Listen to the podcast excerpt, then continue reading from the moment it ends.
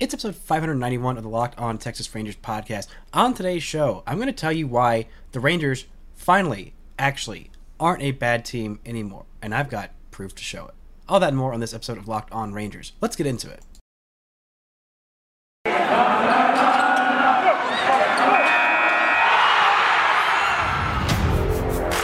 You are Locked On Rangers, your daily Texas Rangers podcast.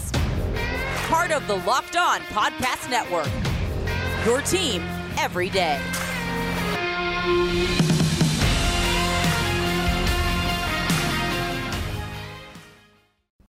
You are Locked On the Texas Rangers. I'm your host, Bryce Patrick, host of the Locked On Texas Rangers podcast, a crippling, crippling Texas Rangers baseball addict since 2010.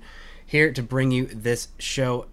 Thank y'all so much for making Locked On Rangers your first listen every single day. If you're not already, go ahead and follow me on Twitter at Bryce Patrick. Follow the show at Locked On Rangers and subscribe on YouTube, where thanks to Zach, uh, my top favorite person of the day, who pushed us over the top to become our 800th subscriber on YouTube. Thanks, Zach, and all 799 of you out there who have subscribed on YouTube, and to the thousands more who eventually along the way will come to subscribe to this show one way or another, whether they like it or not. But you know what I do like? I do like what the Rangers did last night to the Kansas City Royals. The Rangers beat down the Royals. It, it was much closer than it looked.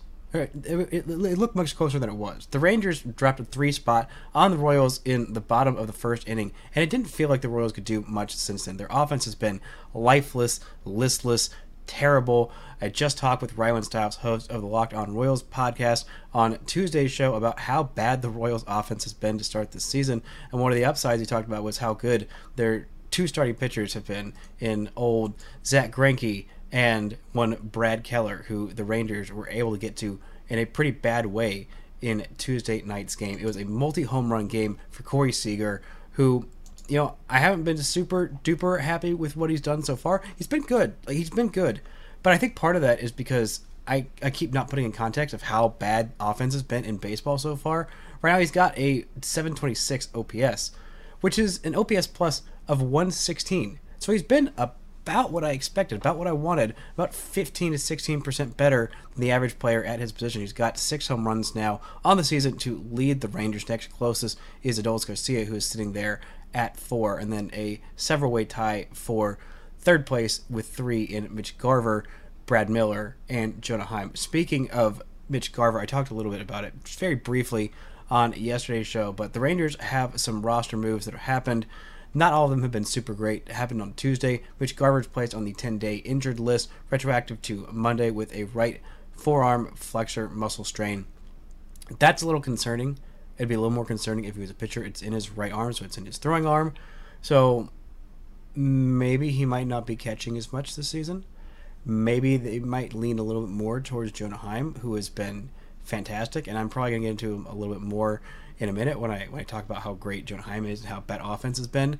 But that's a little bit concerning. They called up Sam Huff. He is going to start tonight's game, literally like an hour or two after I released this episode. Spencer Patton was sent to AAA Round Rock on injury rehabilitation assignment, so that is great. And then as of today, Matt Bush is the scheduled starter. I'm assuming he's going to be an opener for Kolby Allard, who was brought up, um, recalled from Round Rock because they optioned him a little bit early before they closed those uh, the window for getting you know your your players down to the whatever the 26 man roster as opposed to 28 man roster is what I'm looking for. They optioned Zach Reks, which is kind of a shame because I, I didn't expect him to be called up, but Reks has done pretty well in his time here so far. Like you know, fine enough for about what we expected him to do. Still, I don't think he's had his first major league home run at this point, but at a 643 OPS, looked fine. He was fine, and that was about what the Rangers needed him to be. Was just fine. It was just a little bit frustrating when he came up and Willie Calhoun was optioned because Reks wasn't doing anything absolutely out of this world. But I don't know if Kolby Allard is going to stay on this roster after this. I don't know if there's like a spot start thing or if this is just this is where he's going to be. Because when it comes to Rangers longmen, the only longman that the Rangers really need, the only one that they're actually using to be a longman, not the guy who they signed in you know Garrett Richards to be the quote unquote longman, has not gone more than two innings and has been aggressively just fine.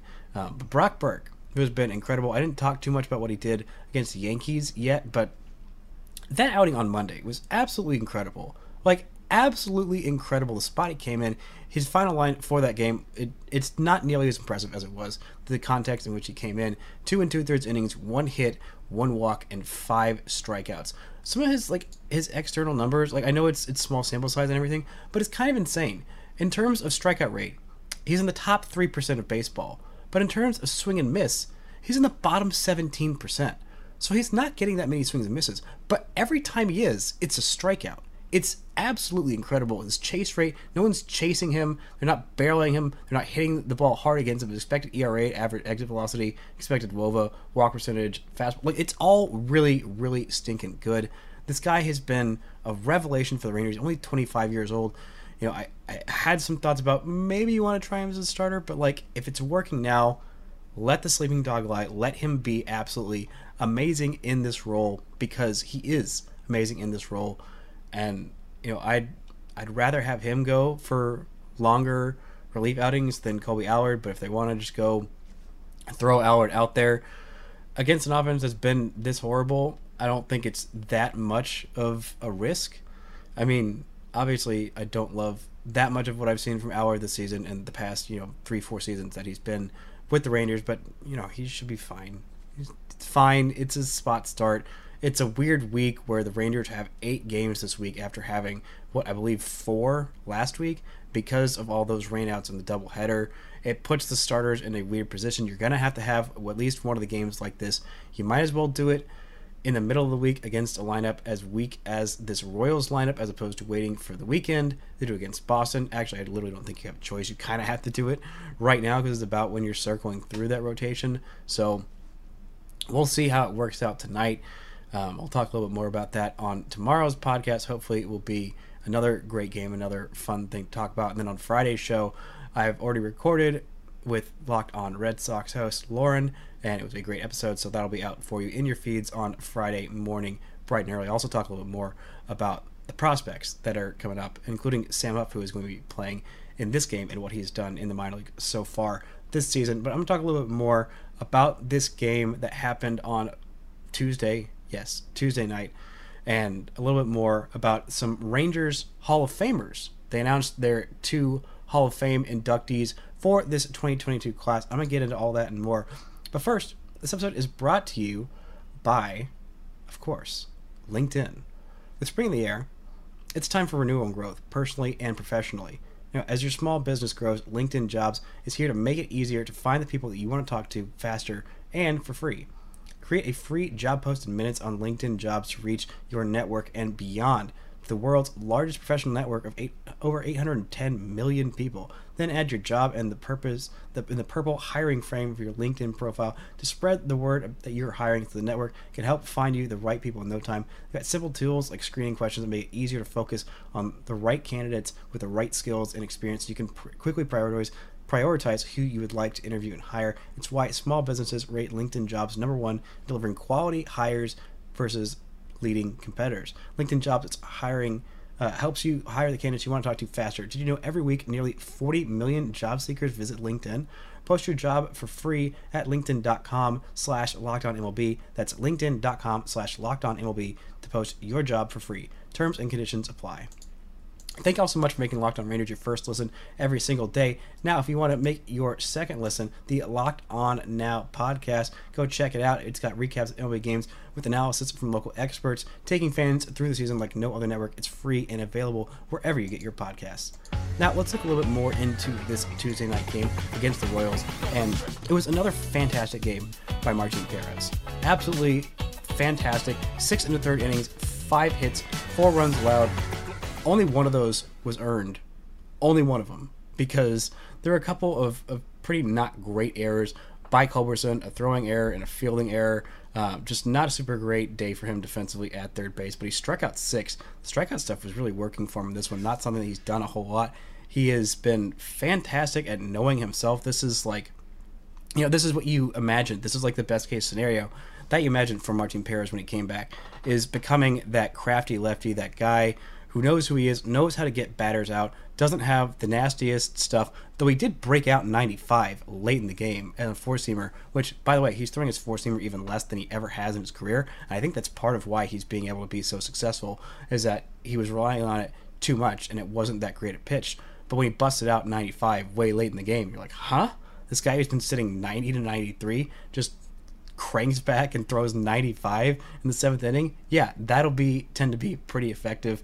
But it was a nice game from him, a multi home run game by Corey Seager goes oppo taco in that first inning. The Rangers, you know, take advantage of uh, of some timely hitting by, of course, none other than Kole Calhoun, who slaps a little single into, uh, I believe, right field and, and, scores a pair, gets the Rangers three on the board. And, you know, when the Rangers are scoring early, that is when they're doing their best work. They are incredibly effective when they are scoring early and often. And that has been, you know, one of the bugaboos for when their offense is not going is they don't get going early, and so they don't get going middle, they don't get going late. Like it's if if, if things don't get started early, then this offense tends to sputter out a little bit quicker than it would in other times. But a multi-hit game from Brad Miller much needed from him. Nick Solak had a double, his his actually his first of the season, and again, home runs number five and six from Corey Seager, which this guy absolutely loves hitting Globe Life Field. He absolutely loves it, and so hopefully that will pay off, and the Rangers can actually start winning at Globe Life Field. Because if Corey Seager is his Corey Seagerousness at home, then maybe the Rangers will start winning some more baseball games. But another great thing from Nick Solak was a couple of stolen bases from him. He's been pretty aggressive on the base pass, as is Eli White, had his fourth stolen base of the season. By the way, Eli White, I got to give him some credit.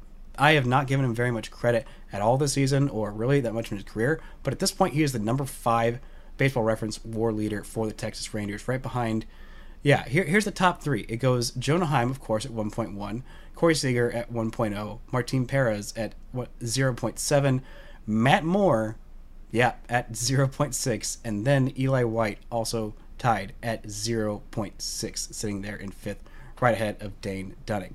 He has been really good this season. Defensively, we always knew that he was fast. He had a pretty decent glove and pretty much every single part of the outfield. But the glove, the the bat has been, you know, good. It's been good.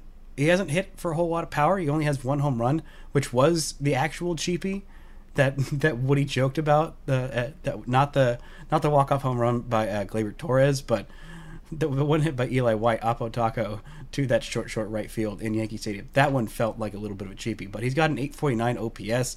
He's got five walks and nine strikeouts, and on base of 387. That'll freaking play while being one of the fastest players in the league. I have been very quick to discredit him because the Rangers kept seeing this and that and all. You know, the bat's there. There's something in there in the bat, and you know his his start to his major league career was not great. A lot of like really really bad luck hitting the baseball hard, just a lot of expected batting average, expected numbers that like this should he should be hitting. He should have a lot more hits because he's hitting the ball really hard. It's just finding gloves.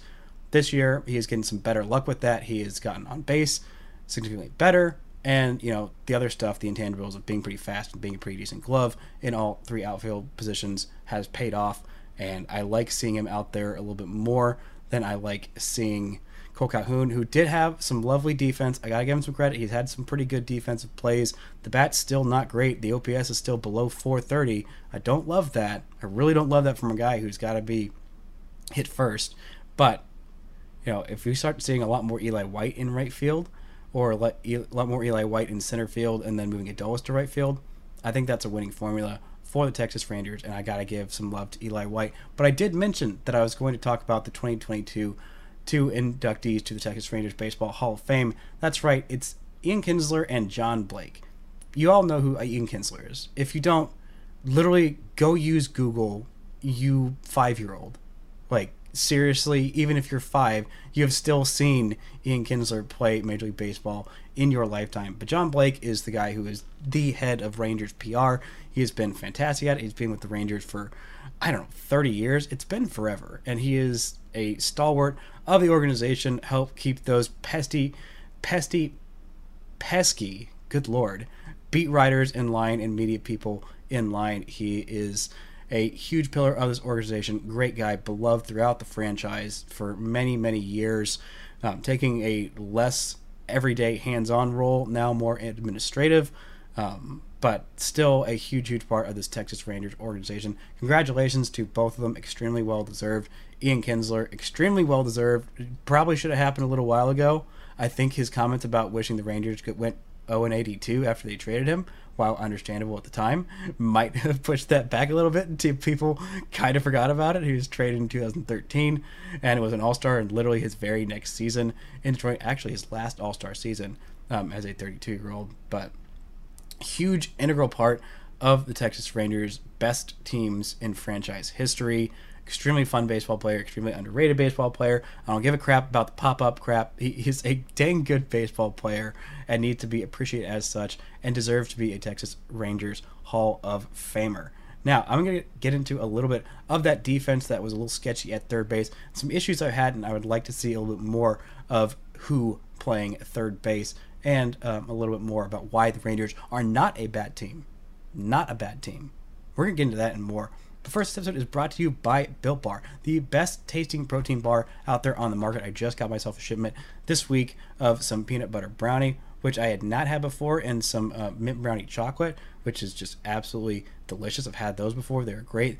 The uh, peanut butter brownie is absolutely delicious. They are the best tasting protein bar that is out there. They are also super duper healthy for you. It doesn't even make sense how healthy they are for you when you taste them. Like this, this can't be this healthy. It, it just can't.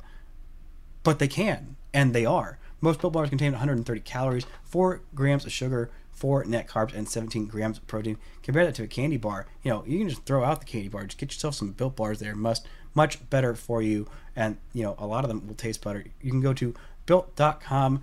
Use promo code LOCK15 to get 15% off your order. Use promo code LOCK15 for 15% off at built.com. Now, let's look a little bit at this Rangers third base defense. I feel like it might just be my eye. I thought it was, so I went and looked into the numbers because it felt like every time I was looking up, and Chris Woodward was saying at the beginning of the year, Andy Ibanez is going to be our third baseman. That's what he's going to be. We're going to give him a fair shot. We're going to see how he does. And the defense so far has been sparkling. It has been fantastic. I don't know how much of that is Adrian Beltre magic just rubbing off for one weekend. And I know a lot of it is also Andy Ibanez working his freaking tail off to become a very good defensive third baseman. But defensive war, he's gone down a little bit. But at one point, I believe he was in the top 10 of defensive war in all of American, all of the American League defenders. So yeah, he is he has been good. He's been really good. He's playing a lot more first base than I would like him to. If they've got the option, there's too many times where I've seen Brad Miller be playing third base and Andy Ibanez playing first base. I get wanting to give him some like days off his feet, but with the amount of times that they're pinch hitting these guys, like it's it's not it's not a smart move. He's just clearly a better defender, Andy Ibanez is, than Brad Miller at I would honestly say every position maybe first base because Brad Miller has a little more practice there. That's the only place where I'd say Brad Miller is like at least average, maybe above average. I wouldn't quite go there, but he's about average. He's not a he's not there for his defense. He's there for his for his bat, which you know, like everybody in Major League Baseball, has been pretty much subpar to start. But let's look at the actual numbers. See if my eyes and my my bias are actually standing out. When it comes to games at third base, we have Andy Ibanez, who's got who's played 15 games at third base. He has started 13 of those, and he has 118 innings and an average defensive run saved of five. I guess we're just calling it regular DRS, not average DRS. Then we look at the next most. Uh, let's see. Yeah, the next most games we have Brad Miller, who's played 12, as opposed to Ibanez's 15. That's like all right. That sounds a little close. He's only started six of those games though. And he's only played in 63 innings, whereas Ibanez who has 118, so about half. But like I was saying, Brad Miller has a negative one DRS through those 63 innings and is significantly worse than Andy Ibanez. But it's not as big a deal. It's not like they're getting more than him. Uh, well, I, I, don't know. And we also have Charlie Culberson, who's playing a lot of third base. And as much as I have not really super duper loved what I've seen from Culberson, who's got a 552 OPS at this point after a really hot start to the season, still doesn't have a home run, which, you know, you could also say that about, well, a couple other guys, unfortunately, at this point. But yeah, look at Culberson. He's played in 11 games, nine of those have been starts, 66 innings, and exactly zero DRS. He did have a two error game, and I, I don't know it, it might just be literally that one game. I just would like to see Andy Ibanez out there a little bit more. By the way, Andy Ibanez had a really make great play on Monday at first base. Who I think they I think I looked at his when I was looking at his defensive numbers that it said they had he had a negative DRS at uh, at first base, which I don't think has been the case. He's been pretty darn good defensively at first base. He had this really tough play at first base, turning a double play basically by himself, had to tag out the runner. I think it was Giancarlo Stanton, but made a great play to actually get him when he was trying to avoid him, and then either make the tag at the actual base at first himself or make throw. Can't remember exactly what it was, but I know he turned the double play basically by himself. It was extremely impressive. I've loved what I've seen from him defensively so far. Again, I feel like I'm saying the same exact thing. He does at least have a home run this season, which sucks that that's more than Marcus Semien Hopefully, if they fix their stupid baseballs, if, MLB even cares, which I don't know that they freaking do about how bad the offense has been so far, which just just freaking I just want them to care. Even if they don't fix it, I just want them to give the slightest care about really anything in their stupid product. That's a whole nother conversation for another day. But hopefully the baseballs will be fixed and we'll get some actual offense. It's nice to see the pitching going so well. And I don't know how much the Rangers' good pitching has been helped by the baseball being deader than a frickin' doornail. Um, but I think Martin Perez and Dane Dunning, well, more so Perez, I, I think that he is actually fixing things and you know actually pitching this well and is not being helped all that much by the super deadness of the baseballs. But what I do want to get into is how the Rangers aren't bad. We have a large enough sample size that, yeah, the first week, first two weeks, honestly felt like this might be the worst team in baseball. Felt absolutely horrendous. Now we know that's the Reds. No one's going to catch them. They've already locked that away about a month into season. The Rangers are not going to be as bad as the Reds. But their last eight games heading into this Wednesday night contest have been straight up good. They've been actually good. They held their own against the Blue Jays it was much closer of a series than it felt like it had any right to be, especially with how bad the Rangers pitching was and how badly the bullpen and starting like everything just felt like they got brutalized by those Blue Jays teams in those first three games. Um, and the Rangers offense was able to keep up with them as well and put some numbers on a really good Blue Jays team who did again just get kind of brutalized in the last couple of weeks by the Yankees in two different series. But in the last eight games, the Rangers are six and two. They have a four-game winning streak in that span against two actual legit contenders. One team that literally just won the World Series. And of course, they started this right after the day that I saw them in person for the first time, which I think is kind of petty and spiteful. And while I hate it, I also respect the pettiness and their commitment to it because there's something to that, and it's really nice that they have that. I wish wish it wasn't against me. I wish it was against like I don't know, some other some other thing. But anyway, they have a four game win streak, uh, two pretty good wins against the Phillies in Philadelphia, a road trip where they had a weird three game series against the Yankees. But, you know, it, it felt kind of bad. It felt tough to be playing the Yankees. They had just ended that 11 game winning streak. Uh, it, they had just lost going into the Rangers series. But the Rangers only won one of those three games. But you look at the total runs, the Rangers only allowed five runs, and they scored five runs. The Rangers, run differential wise, is basically a tied series with the Yankees, who, again, just absolutely annihilated the Blue Jays, who I had as my World Series pick at the beginning of the year, which I, I still feel pretty good about. They're still a really good team. Like, the Rangers should feel really good about that.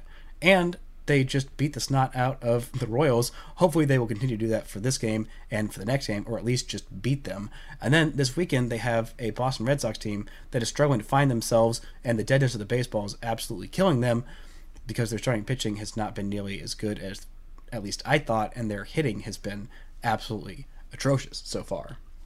So, the Rangers, this is the time to get themselves up.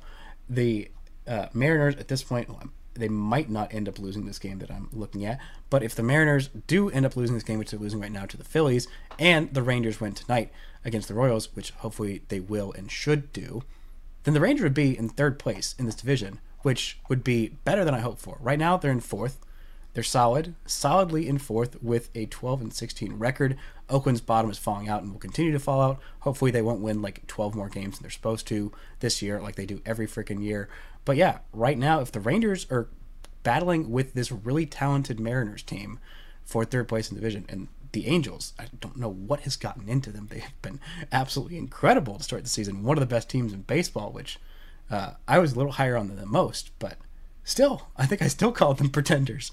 Um, but if the Rangers finish third in this division, that is a hugely successful season. On, unless like the Mariners are finishing with some super losing record, but they're not going to do. So the Rangers should be around 500 if they finish in third place. I don't think they will, and I don't think that that's a bad thing if they do, because the Mariners spent a lot. Well, th- they have a lot more. Their their timeline is more now. It's a lot more now than the Rangers is, despite spending more.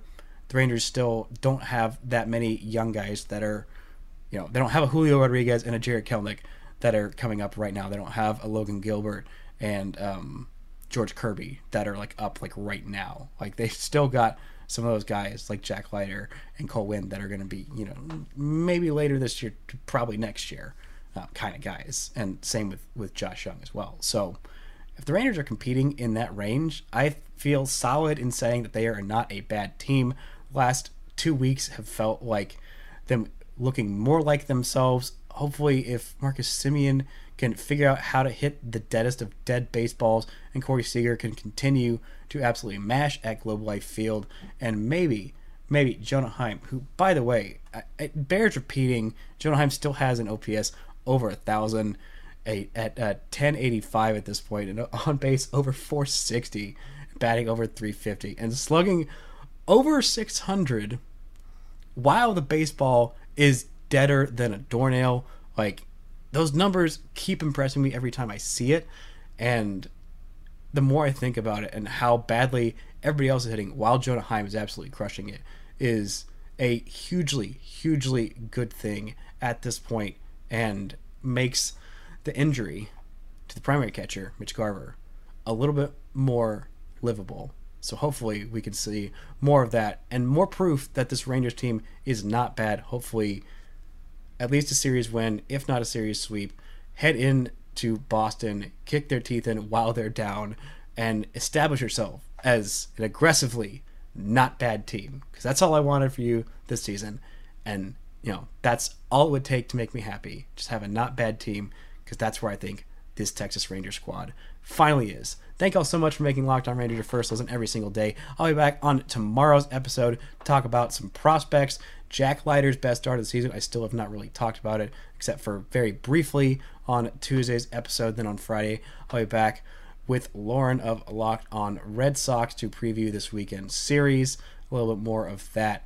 But for your next listen, now make it locked on MLB. Paul Francis Sullivan. Please call him Sully. He gives you his unique perspective on the major leagues, both past and present. It's free and available wherever you get your podcasts. Y'all, thank you so much for listening, and until next time, don't forget to enjoy baseball.